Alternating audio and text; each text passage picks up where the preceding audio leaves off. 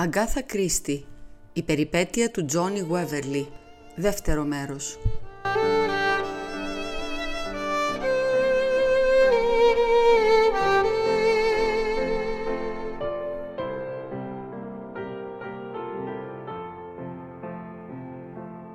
Αφού φτιαχτήκαμε προσεκτικά, βγήκαμε έξω και ξεκινήσαμε για την Netherall Road. Ήμασταν αρκετά τυχεροί να πετύχουμε τη δεσποινίδα Jessie Withers σπίτι. Ήταν γύρω στα 35, με ευχάριστο πρόσωπο, ικανή και επερημένη. Αδυνατούσα να πιστέψω ότι μπορεί να ήταν μπλεγμένη στην υπόθεση. Ήταν πικραμένη που την είχαν διώξει έτσι, αλλά παραδέχτηκε ότι έκανε λάθος.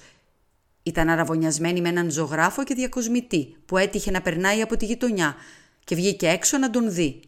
Κάτι που φαινόταν εντελώς φυσικό. Δεν καταλάβαινα καθόλου τον Μπουαρό. Όλες οι ερωτήσεις του μου φάνηκαν παντελώς άσχετες. Αφορούσαν κυρίως την καθημερινή ρουτίνα της όταν εργαζόταν στο Waverly Court. Ειλικρινά βαρέθηκα και χάρηκα όταν επιτέλους ο Πουαρό σηκώθηκε να φύγει. «Η απαγωγή είναι εύκολη δουλειά, μοναμή», παρατήρησε, καθώς φώναξε ένα ταξί στη Hammersmith Road και είπε στον οδηγό να μας πάει στο Waterloo. Το αγόρι μπορούσαν να το απαγάγουν εξαιρετικά εύκολα οποιαδήποτε μέρα τα τελευταία τρία χρόνια. «Δεν βλέπω πώς μας βοηθάει αυτό», παρατήρησα ψυχρά. «Ο Κοντχέχ μας βοηθάει πολύ, πάρα πολύ», αν είναι να φοράς καρφίτσα γραβάτας Hastings, φρόντισε τουλάχιστον να τη φοράς στη μέση. Αυτή είναι τουλάχιστον 1,5 χιλιοστό πιο δεξιά.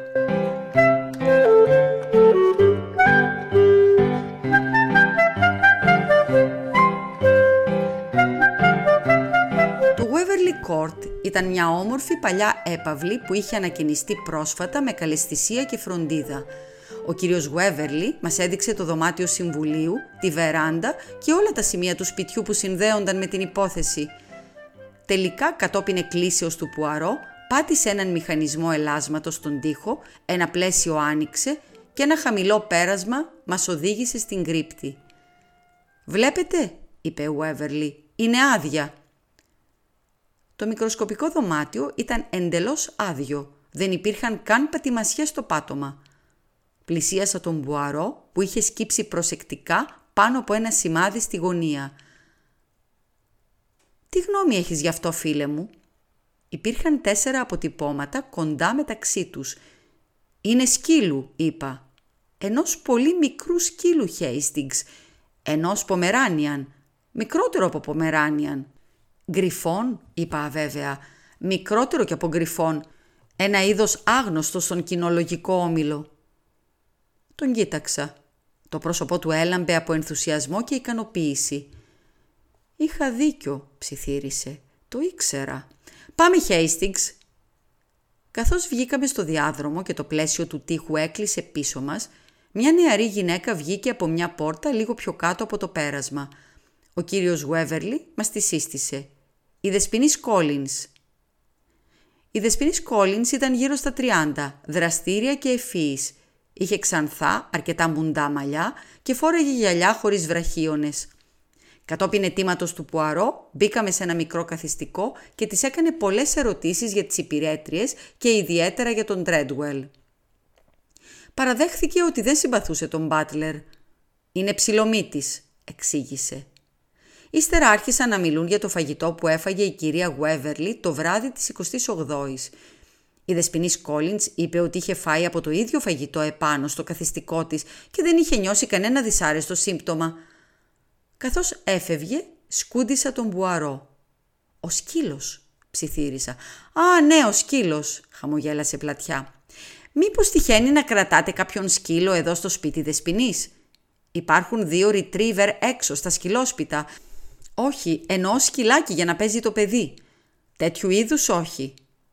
Ο Πουαρό την άφησε να φύγει. Ύστερα, χτυπώντας το κουδούνι, μου είπε «Ψεύδεται η δεσποινής Κόλινς. Ίσως στη θέση της να έκανα το ίδιο». Σειρά του Μπάτλερ. Ο Τρέντουελ ήταν αξιοσέβαστος άνθρωπος. Διηγήθηκε την ιστορία του με απόλυτη αυτοπεποίθηση και ουσιαστικά ήταν ίδια με εκείνη του κυρίου Βέβερλι. Παραδέχθηκε ότι γνώριζε για τη μυστική κρύπτη.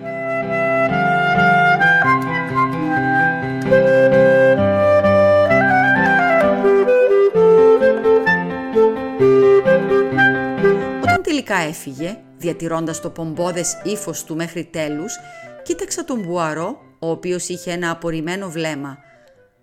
«Ποια είναι η γνώμη σου για όλα αυτά, Χέιστιγκς» «Εσένα» απάντησα με ερώτηση.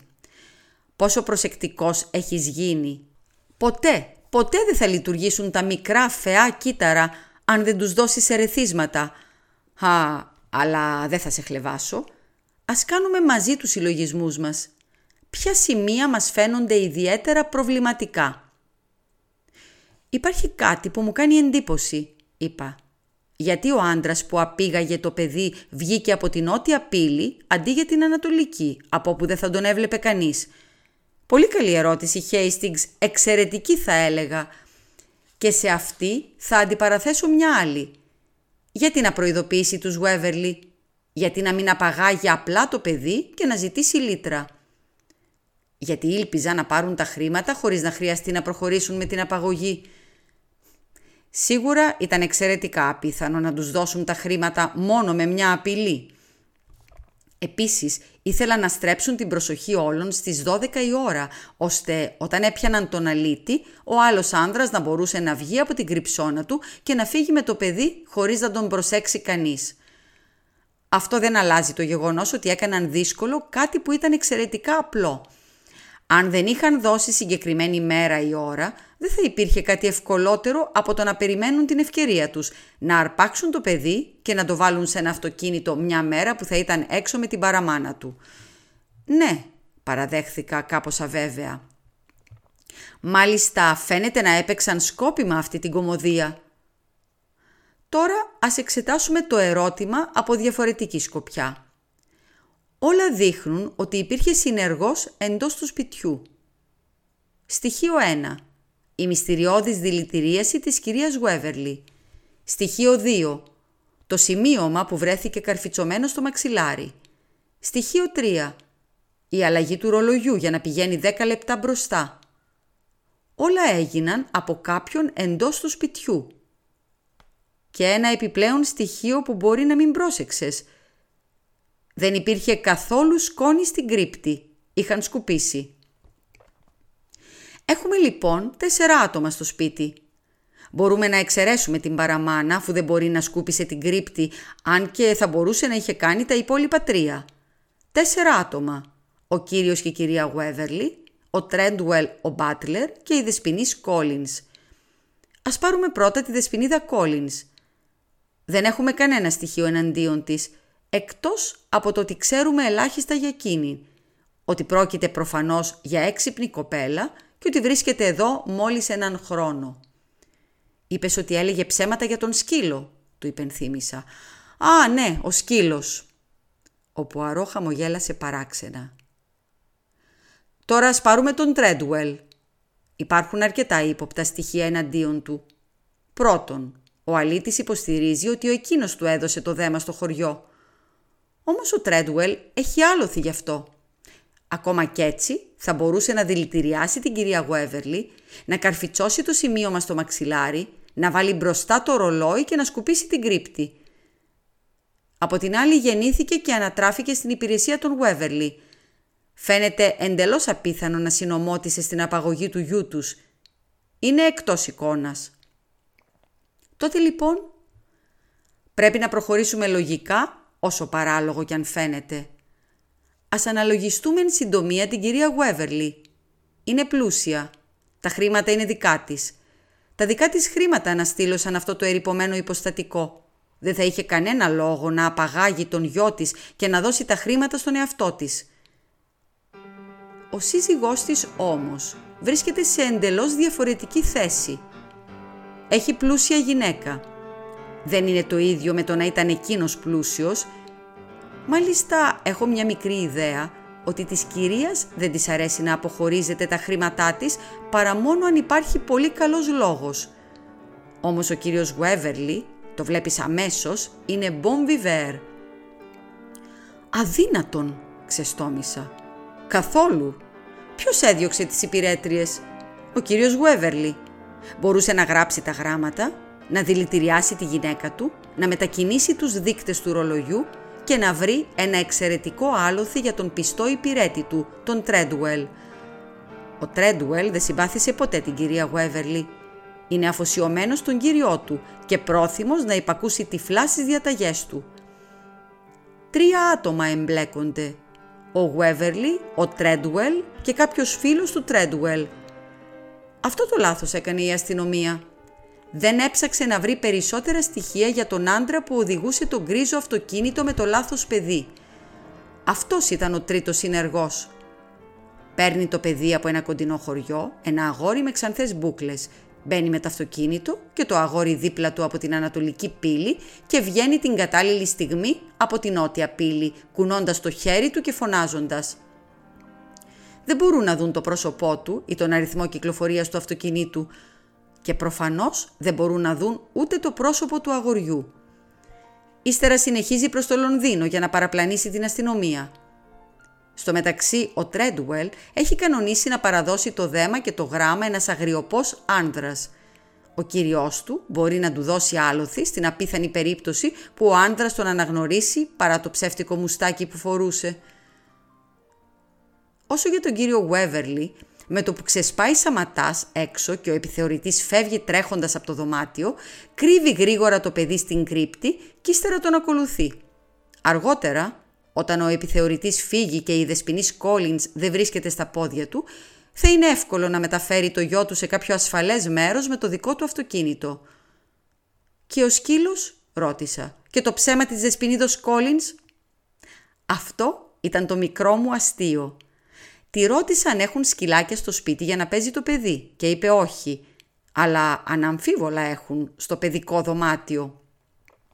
Βλέπεις ο κύριος Γουέβερλι έβαλε μερικά παιχνίδια στην κρύπτη για να κρατήσει ήσυχο τον Τζόνι. «Κύριε Πουαρό», μπήκε στο δωμάτιο ο κύριος Γουέβερλι, «ανακαλύψατε τίποτα; Έχετε κάποια ιδέα που μπορεί να πήγαν το γιο μου». Ο Πουαρό του έδωσε ένα κομμάτι χαρτί. «Εδώ είναι η διεύθυνση». «Μα το χαρτί είναι λευκό». «Επειδή περιμένω να τη γράψετε εσείς για μένα», «Τι στο...» Το πρόσωπο του κυρίου Βέβερλι έγινε μπλάβο. «Ξέρω τα πάντα, μεσιέ. Σας δίνω 24 ώρες να επιστρέψετε το αγόρι. Με την εφευρετικότητά σας θα μπορέσετε να δικαιολογήσετε την επανεμφάνισή του. Διαφορετικά η κυρία Βέβερλι θα πληροφορηθεί πώς ακριβώς συνέβησαν τα γεγονότα. Ο κύριος Βέβερλι βυθίστηκε σε μια καρέκλα και έκρυψε το πρόσωπό του στα χέρια του. Είναι με την παλιά παραμάνα του, 16 χιλιόμετρα από εδώ. Είναι χαρούμενος και τον φροντίζουν. Δεν έχω καμία αμφιβολία. Αν δεν πίστευα ότι κατά βάθος είστε καλός πατέρας, δεν θα ήμουν πρόθυμος να σας δώσω άλλη μια ευκαιρία. Το σκάνδαλο. Ακριβώς. Το όνομά σας είναι παλιό και τιμημένο. Μην το αμαυρώνετε. «Καλό βράδυ, κύριε Γουέβερλι». «Α, παρεπιπτόντος μια συμβουλή. Πάντοτε να σκουπίζετε στις γωνίες».